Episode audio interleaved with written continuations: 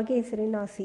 அகத்துறை பாடல் ஒன்றுக்கு அபிநயம் பிடிக்கும்படி ஆயனர் பணிந்ததும் நாவுக்கரசரின் திரு திருவாரூர் தாண்டகத்திலிருந்து ஒரு அருமையான பாடலை பழம் பஞ்சாரம் எனும் பண்ணிலே அமைத்து சிவகாமி பாடினாள்.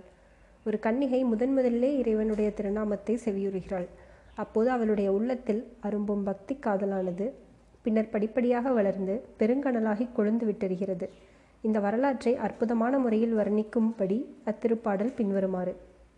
முன்னம் அவனுடைய நாமம் கேட்டால் மூர்த்தி அவனிருக்கும் வண்ணம் கேட்டால் பின்னை அவனுடைய ஆரூர் கேட்டால் பெம்மான் அவனுக்கே பிச்சியானால் அன்னையையும் அத்தனையும் அன்றே நீத்தாள் அகன்றால் அகலிடத்தார் ஆசார ஆசாரத்தை தன்னை மறந்தால் தன் நாமங்கெட்டால் தலைப்பட்டால் நங்கை தலைவன் தாளே பாடலை ஒரு முறை முழுவதும் பாடிவிட்டு மீண்டும் ஆரம்பத்திலிருந்து அபிநயம் பிடிக்கத் தொடங்கினாள் சிவகாமி. அப்போது பார்த்து கொண்டிருந்தவர்களுக்கு இவ்வுலகம் தோன்றிய நாளிலிருந்து பெண் உள்ளத்தில் அரும்பி மலர்ந்த காதல் உணர்ச்சியே ஒரு ஓர் உருக்கொண்டு அவர்கள் முன்னால் நிற்பது போல தோன்றியது. முதன் முதலில் ஒரு இளம் கன்னிகையின் இதயத்தில் காதல் உதயமாகும் போது அதனுடன் பிறக்கும் நாணம் கலந்த இன்பப்பெருக்கை அவர்கள் கண்முன்னால் பார்த்தார்கள். காதல் வளர்ந்தும் வரும் ஆரம்ப தினங்களில் காதலனுடைய பெயரை கேட்கும் போதும் அவனுடைய இருப்பிடம் முதலிய வரலாறுகளை அறியும் போதும் அவனுடைய குணாதிசயங்கள் வர்ணிக்கப்படும் போதும் பெண் இதயத்தில் பொங்கி ததும்பும் ஆன ஆனந்த குதூகலத்தையும் அதனால் அவனுடைய மேனியில் ஏற்படும் அதிசயமான மாறுதல்களையும் பிரதிட்சியமாக பார்த்தார்கள். நாளடைவில் அந்த காதல் முற்றும் போது எப்படி அது சித்த பிரம்மை சுபாவத்தை எய்தி காதலியை பித்து பிடித்தவளாக்குகிறது என்பதையும் அந்த நிலையில் காதலனுக்காகவும் காதலுக்காகவும் பெண்ணானவள் எப்பேற்பட்ட தியாகங்களை எல்லாம் செய்ய சித்தமாகி விடுகிறாள் என்பதையும் கண்டார்கள். பெற்று வளர்த்த அன்னையையும் அப்பனையும் விட்டுவிட்டு காதலனோடு புறப்படவும். காதலுக்கு தடையாக நிற்கும் சமூக ஆசாரங்களை எல்லாம் புறக்கணித்து ஒதுக்கவும் ஊராரின் நிந்தனைகளை எல்லாம் பொறுத்து கொள்ளவும் எவ்வாறு அந்த பெண் மனம் துணிகிறாள் என்பதையும் நேருக்கு நேராக பார்த்தார்கள். வாக்கினால் விவரிக்க முடியாத மேற்சொன்ன உணர்ச்சிகளை எல்லாம் பெண் உள்ளத்தில் படிப்படியாக காதல் முதிர்ந்து வரும் அபூர்வ பாவங்களை எல்லாம் சிவகாமி அபிநயத்தில் காட்டி வந்தபோது சபையிலிருந்து பார்த்து கொண்டிருந்தவர்களுக்கு இது சாமானிய மனித வர்க்கத்திற்குரிய காதல் அல்ல.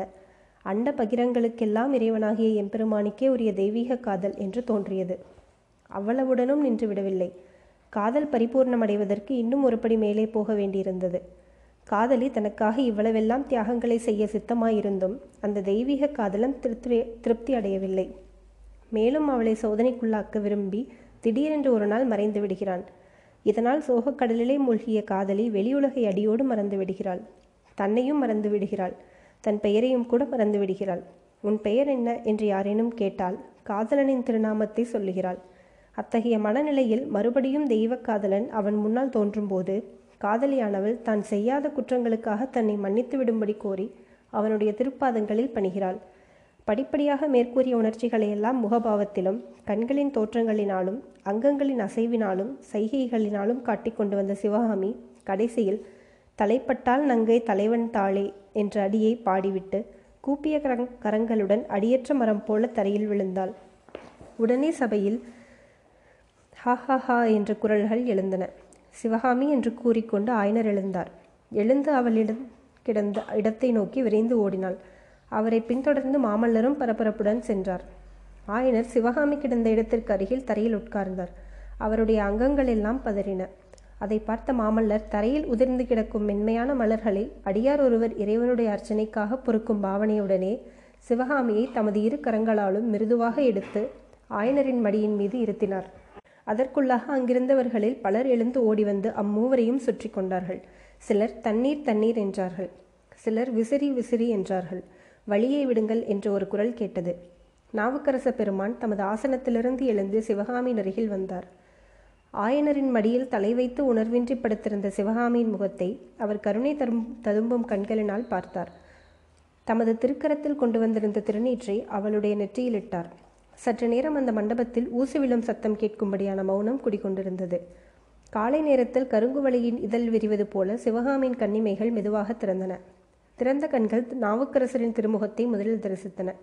தந்தையின் மடியில் படுத்தபடியே சிவகாமி இரு கரங்களையும் கூப்பி அம்மகாபுருஷரை கும்பிட்டாள். நீ மகாராஜியாய் இருக்க வேண்டும் குழந்தாய் என்று வாசி வாகீச பெருமான் ஆசி கூறினார். அந்த ஆசையை கேட்ட சிவகாமியின் பவள நிற இதழ்களில் புன்னகை ரேகை தோன்றியது. அது தாமரை மலர்கள் நிறைந்த தடாகத்தில் செவ்வாம்பல் பூவானது வெட்கத்தினால் தயங்கி தயங்கி மடலவிழ்ப்பது போல இருந்தது. பின்னர் அவளுடைய கருவிழிகள் இரண்டையும் எதையோ தேடுவதைப் போல அங்குமிங்கும் அலைந்து கடைசியில் குமார சக்கரவர்த்தியின் திருமுகத்தை பார்த்ததும் அங்கேயே தங்கிவிட்டன. அடிகள் எனக்கு கூறிய ஆசிமொழி தங்கள் செவியில் விழுந்ததா என்ற அக்கண்கள் மாமல்லரை கேட்டதும் அவருடைய குற்றங்களை எல்லாம் மறந்து மீண்டும் அவருடன் சிநேகமாயிருக்க சித்தமாயிருப்பதையும் தெரிவிப்படுத்தின. மறுபடியும் நாவுக்கரசரின் திருக்குறள் கேட்கவே சிவகாமி பூரண சுயநினைவு வந்தவளாய் சட்டென்று எழுந்து நின்றாள். இவ்வளவு பேருக்கு நடுவில் தான் மூர்ச்சையாக விழுந்ததை என்ன அவளுக்கு பெரிதும் வெட்கமாயிருந்தது. வாகிசர் கூறினார் ஆயனரே பரதக்கலையின் சிறப்பை குறித்து நான் படித்தும் கேட்டும் அறிந்திருக்கிறேன். ஆனால் அதனுடைய பூரண மகிமையையும் இன்றுதான் அறிந்தேன். என்னுடைய வாக்கிலே வந்த பாடலில் எவ்வளவு அன் அனுபவமும் இவ்வளவு உணர்ச்சியும் உண்டதென்பதை இதற்கு முன்னால் நான் அறியவில்லை.